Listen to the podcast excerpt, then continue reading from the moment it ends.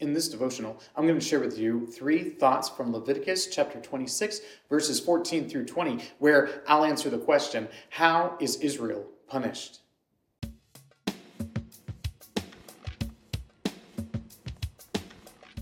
Leviticus 26, verses 14 through 20 says, But if you will not listen to me, and will not do all these commandments, if you spurn my statutes, and if your soul abhors my rules, so that you will not do all my commandments, but break my covenant, then I will do this to you.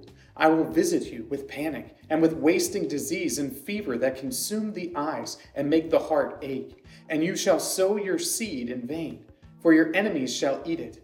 I will set my face against you, and you shall be struck down before your enemies. Those who hate you shall rule over you, and you shall flee when none pursues you.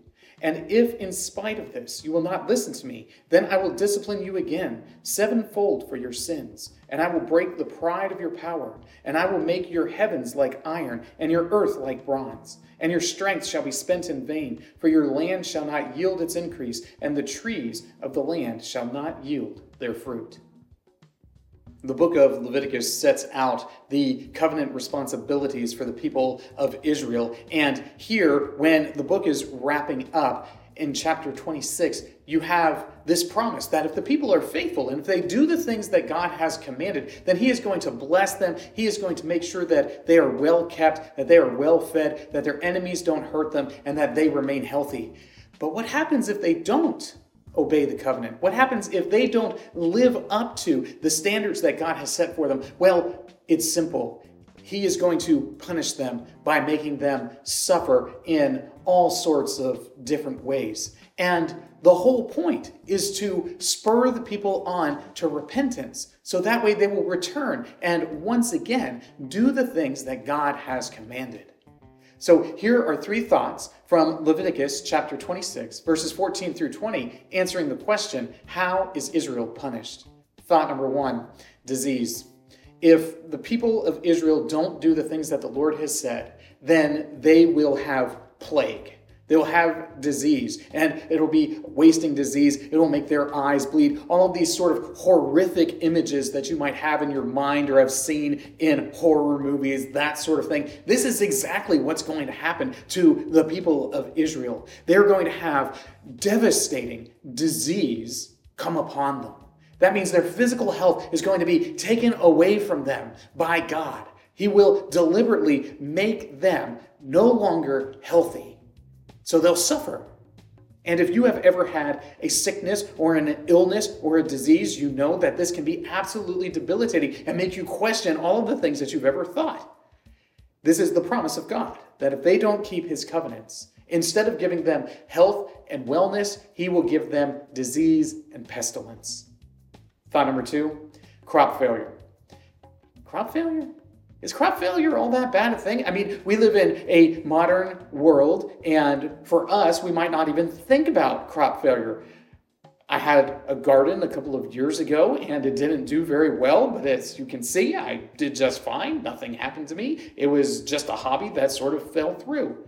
But crop failure is something that can be absolutely devastating, and not just in the ancient world, but today too. If there is crop failure, guess what? People don't eat. If there are no crops, there is no food. If there is no food, you starve. And this is what God tells the people of Israel will happen if they neglect to do the things that He has commanded them. He says that they will plant the seed in the ground, but nothing is going to come up. They will try and grow their crops, but there isn't going to be any result. There'll be no harvest. And it's this idea of crop failure, particularly in an agrarian society, that is such a profound punishment that the Lord is promising.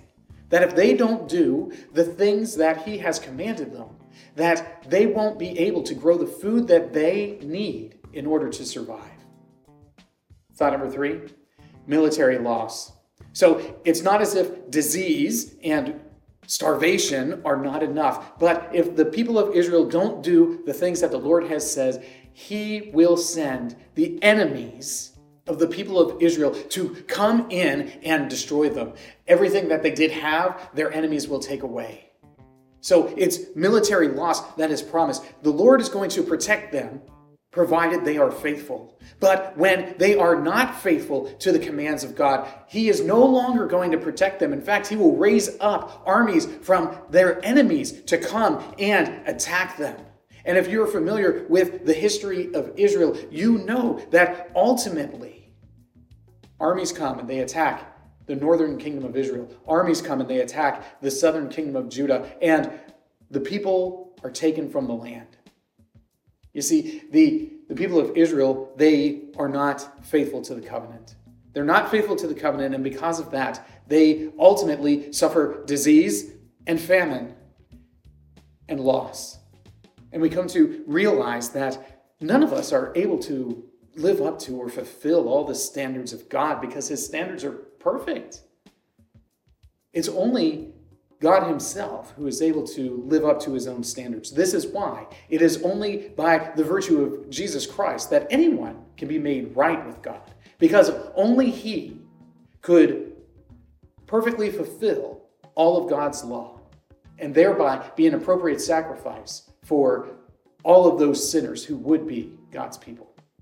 These three thoughts come from the assigned reading of Leviticus chapters 25 through 27. If you'd like to read through the Bible with me, you can do so by subscribing to this channel, by clicking on the link in the description, or by joining the Facebook group Through the Bible, where we are reading the text of Scripture together.